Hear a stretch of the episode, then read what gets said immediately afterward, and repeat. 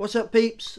My name's James McPherson with Risk Fluent, bringing you another episode of Rebranding Safety. This is episode four Health and Safety Gone Mad. Health and Safety Professionals, you are the problem.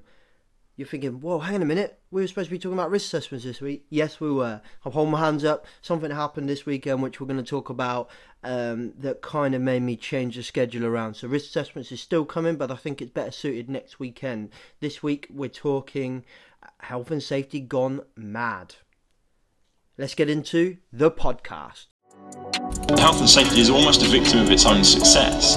Weird and oppressive regime of health and safety regulations. Six, a huge fire engulfs a tower block in Children being forced to wear goggles to play conkers at school. Worst oil field disaster, 164 dead. Rebranding Safety, the modern health and safety podcast, crushing the stereotype. Brought to you by Risk Fluent and your host, James McPherson. So, first couple of updates. The podcast now on Apple Podcasts. You might have seen if you're uh, liked us on Facebook. It's also, as of this morning, on Castbox. Never heard of that app, but let, check it out, guys. Let me know how it is. So, the Facebook page, as I just mentioned, up and running. Come and like the page www.facebook.com forward slash riskfluent. R I S K F L U E N T, Risk Fluent. And you can find us on Twitter at riskfluent, spelt the same. So, I have decided we're going to add a, add a bit of consistency to this podcast. So going forward, there'll now be a weekly podcast. Will now be uploaded every Tuesday for a bit of consistency for you all. Um, consistency is always good. So you know it's coming on Tuesday. So there's something you want to talk about. Let us know, and we'll add it to the schedule or see if we can work it into what we've already got. So something that really annoys you, um, let me know some of the, our followers have commented on um, on one of the posts we shared on a health and safety group on Facebook, and um, and we're going to talk about that today. So it does work, guys. So let me know what annoys you about health and safety. So, health and safety professionals, you are the problem. What do I mean by that? So, those of you that know, there's a motivational motivational speaker called Simon Sinek. Uh, he talks a couple of times about um, well, he said the same thing. He says sometimes you're the problem. Um, so he talks about puerperal fever, uh, black death of childbirth. It was called uh, in the 18th century. So this um, this fever killed 70% of women who gave childbirth. So 70% of women that gave birth to a child ended up dying during the re- Renaissance. So it was a time of research, a time of mass improvement, you know, a time of science. So it was shocking that we were we were getting stuff like this. So basically, and I'm gonna I'm gonna really really cut this down to real short and sharp. So if you want to look at a much better delivery and a, a much better explanation, uh, search uh, sometimes you're the problem Simon Sinek, and you'll you'll get a nice video. Um, so in short, the doctors that delivered the child in the morning, the research in the morning, they were complete autopsies, and then in the afternoon and evening they would deliver the babies. So Oliver Wendell Holmes approached these people and said, "Guys, you're the problem. You're not washing your hands." They didn't believe him. So 30 years later, it was still going on. But somebody said 30 years later, actually, maybe we should wash our hands, and boom, the problem was sorted. So what he talks about there essentially, and he said, like I said, it's he delivers it a lot better than I do because it's much more practiced. Um, but he's talking about taking accountability, taking responsibility, and once you take accountability and you take responsibility, you can then take credit. And I think that's something we're lacking in the safety industry. So how how does it apply to safety? Well, when when you apply control measures, think think about the impact on the person who who you're so trying to protect yeah, think about that person who's having to do these extra things or not do these things um, because of the control measures that you and your team might have implemented. Even better, involve these persons in the risk assessments, talk to these persons, ask them what they think. Yeah, we're going to talk about risk assessments next week, and that's a key part of it is involvement. That's how we create a good health and safety culture. So think about it. Ask yourself Am I going over the top?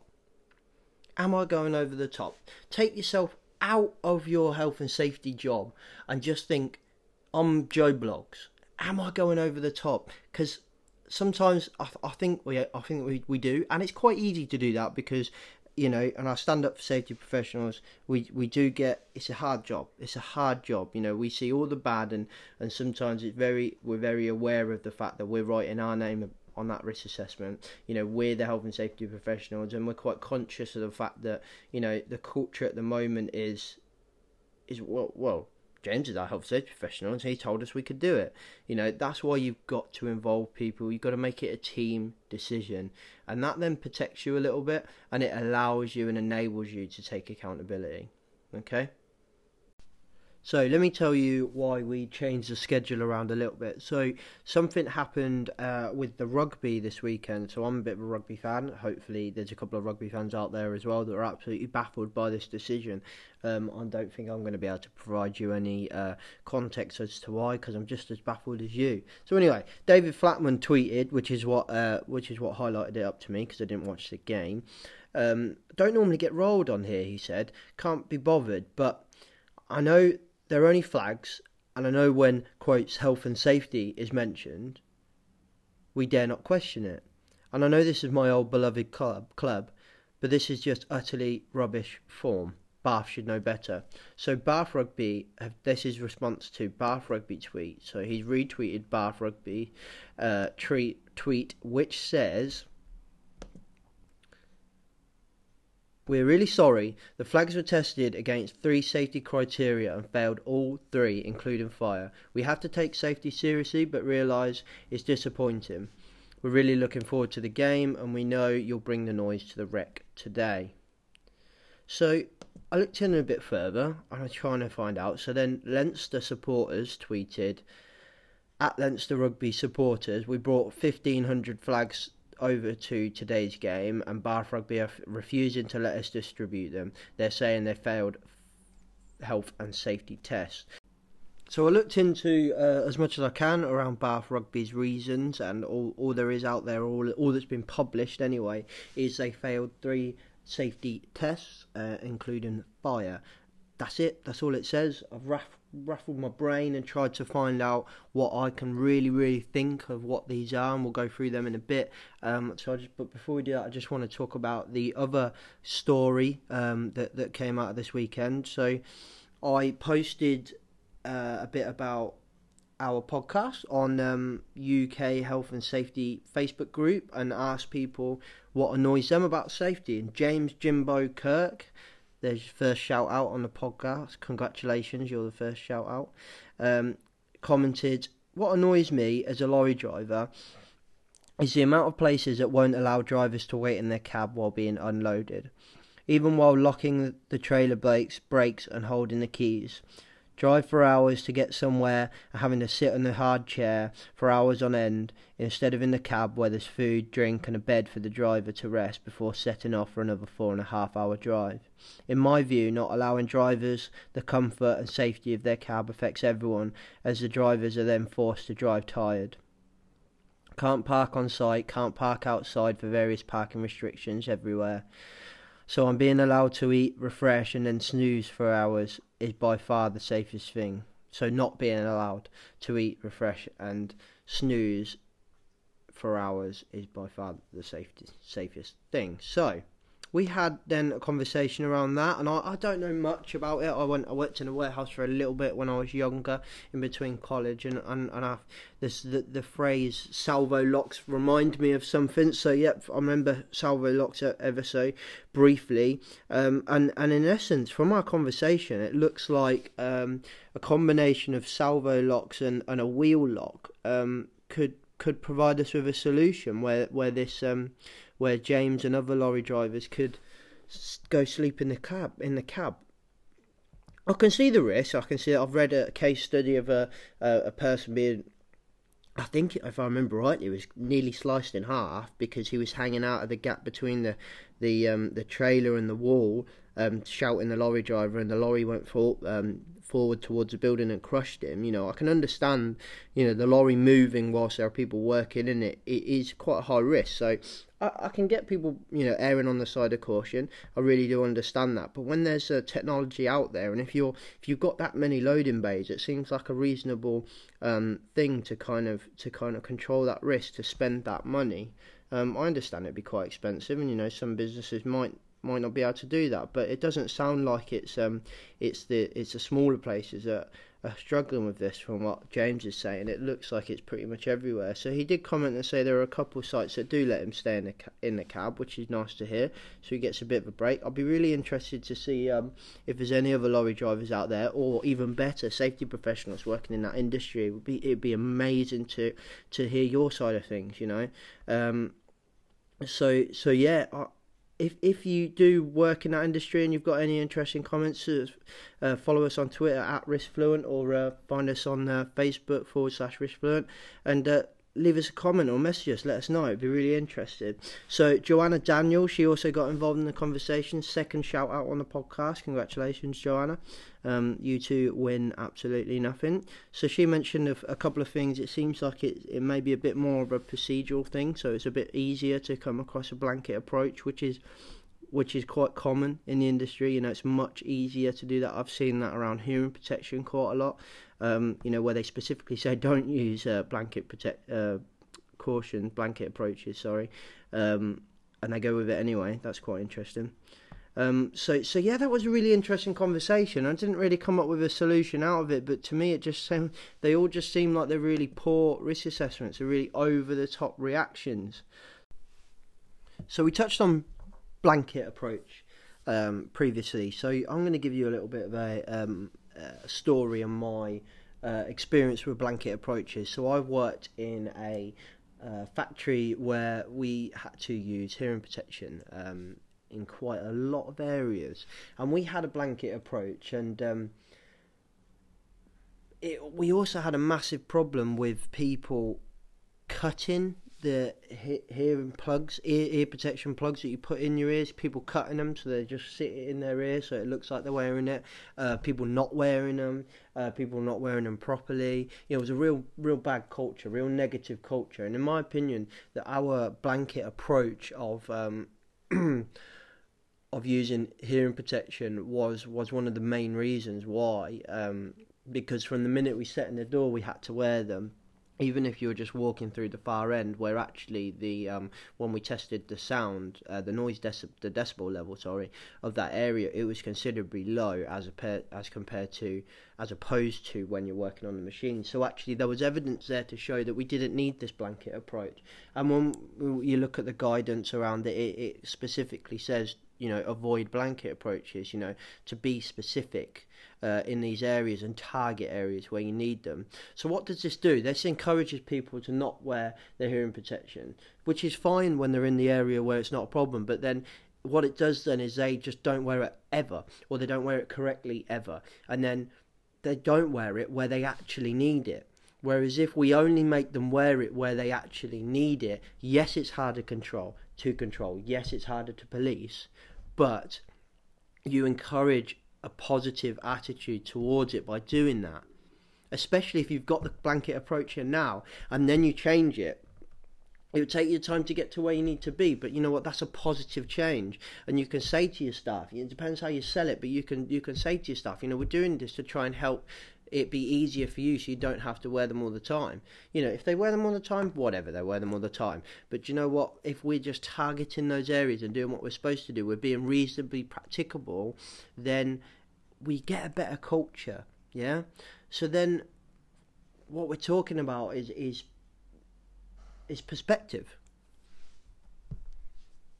I'm going to give you a quote here from one of my favourite books, Accidents to Zero by Andrew Sharman. And I'm going to do a podcast on this book because um, if you're a safety professional out there and you haven't read this yet, um, or you've got it on your bookcase and you haven't you haven't even looked at it or pictured it because you think you haven't got time, um, or you've been meaning to buy it, or you've never heard of it, get it, pick it up, read it. It will change the way you do your job. So he's put in a book. You see, Culture change is about perspective, encouraging people to consider their attitudes and actions from a different angle. So I look at that from these these two examples that we're talking about about professionals, yeah, about safety professionals.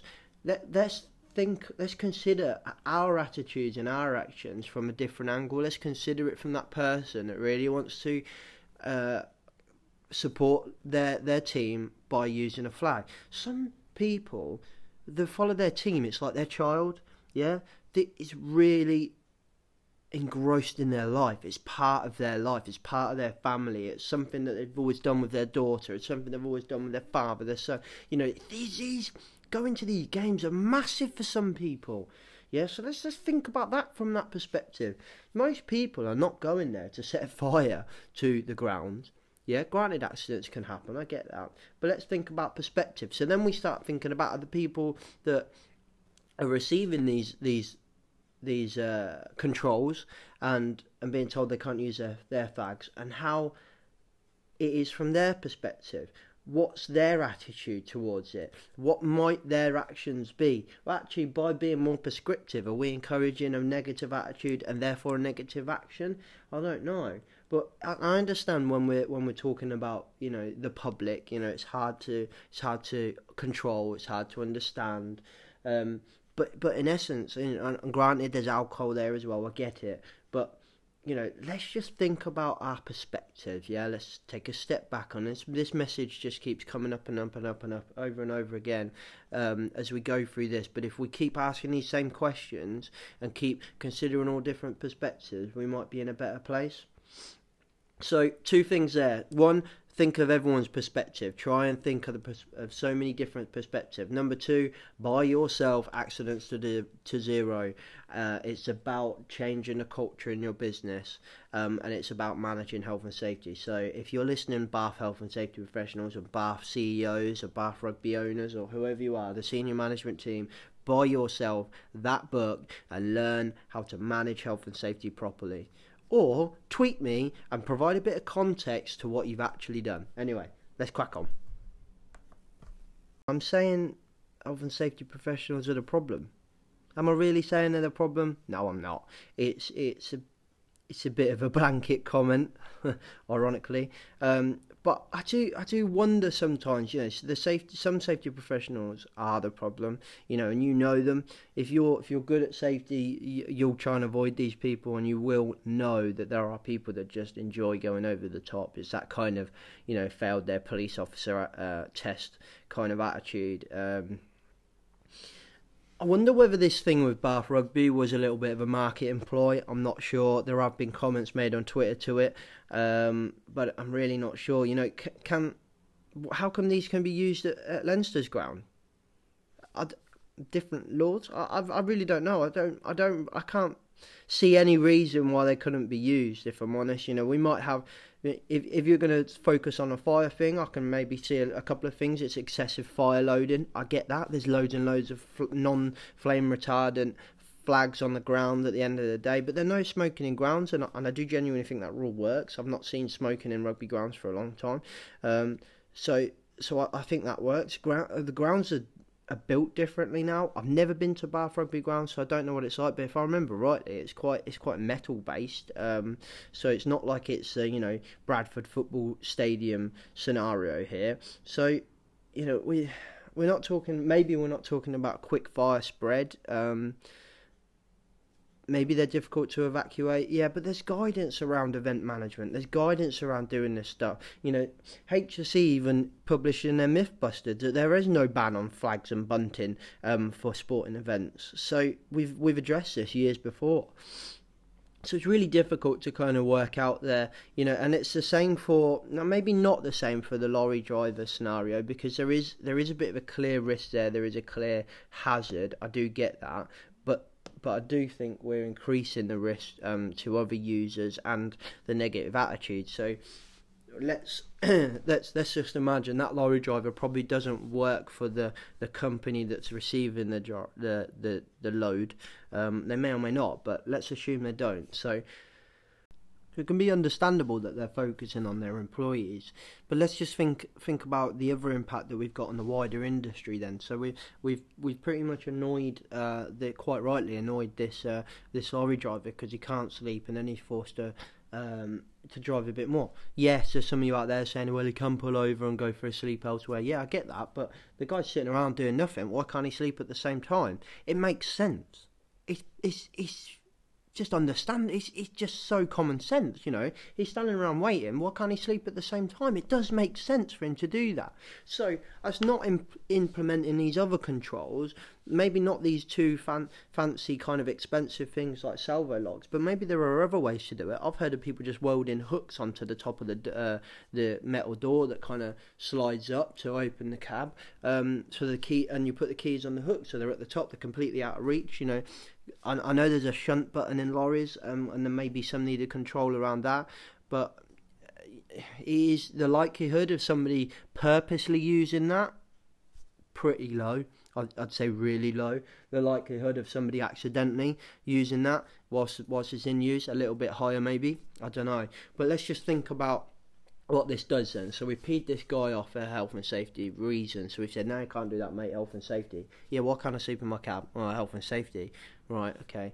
Um, so he doesn't sleep in his cab. We peed him off. Then he's wound up for the whole day around health and safety. Then he's got just a negative attitude towards health and safety. That becomes infectious. He moans about health and safety to his kids. His kids then go to school and they moan about health and safety. So they don't listen about the safety rules on a school trip. And then their mate does. And then they grow up and then their kids does. And this just becomes a perpetuant cycle of a negative attitude towards health and safety. So when I say health and safety professionals, you're the problem, that's what I'm talking about. We're breeding this thing we're trying to fight.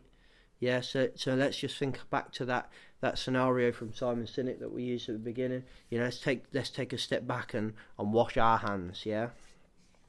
So a couple of things to conclude them.